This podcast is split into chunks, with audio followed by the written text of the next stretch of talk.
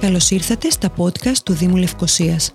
Αν θέλετε να μαθαίνετε τα νέα του Δήμου της πρωτεύουσας, πληροφορίες για την ιστορία της πόλης και να γνωρίσετε τους ανθρώπους που της δίνουν ζωή, ακολουθήστε τα επεισόδια μας μέσω Apple Podcasts, Spotify ή Google Podcasts.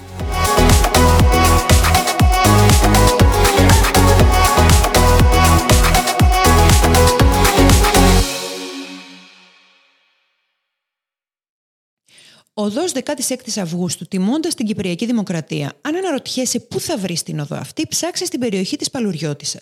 Η οδός 16 Αυγούστου πήρε το όνομά της από την ημερομηνία που υπογράφηκε πραγματικά η συνθήκη ανακήρυξης της Κυπριακής Δημοκρατίας.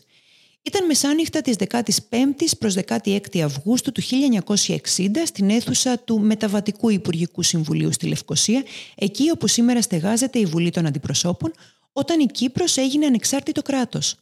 Ο τότε κυβερνήτης της Κύπρου, Hugh Foot, διάβασε την προκήρυξη της βασίλισσας της Μεγάλης Βρετανίας με την οποία ανακοίνωσε την εγκατάλειψη της αγγλικής κυριαρχίας στην Κύπρο στην βάση των συμφωνιών Ζηρίχης Λονδίνου.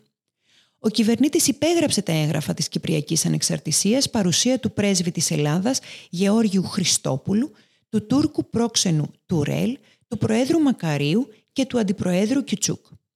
Λίγες ώρες αργότερα, το μεσημέρι της 16ης Αυγούστου, στο μέγαρο του Κυβερνίου, έγινε η υποστολή της Αγγλικής Σημαίας και η έπαρση της Κυπριακής με το Κυπριακό κράτος να αποτελεί πλέον γεγονός.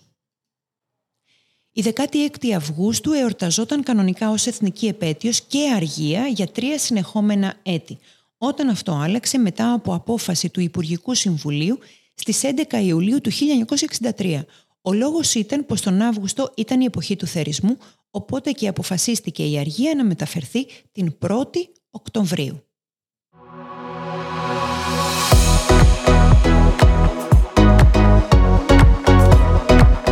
Για όμορφες ιστορίες και την πλούσια ιστορία της πόλης ακολουθήστε τα επεισόδια μας μέσω Apple Podcast, Spotify ή Google Podcasts.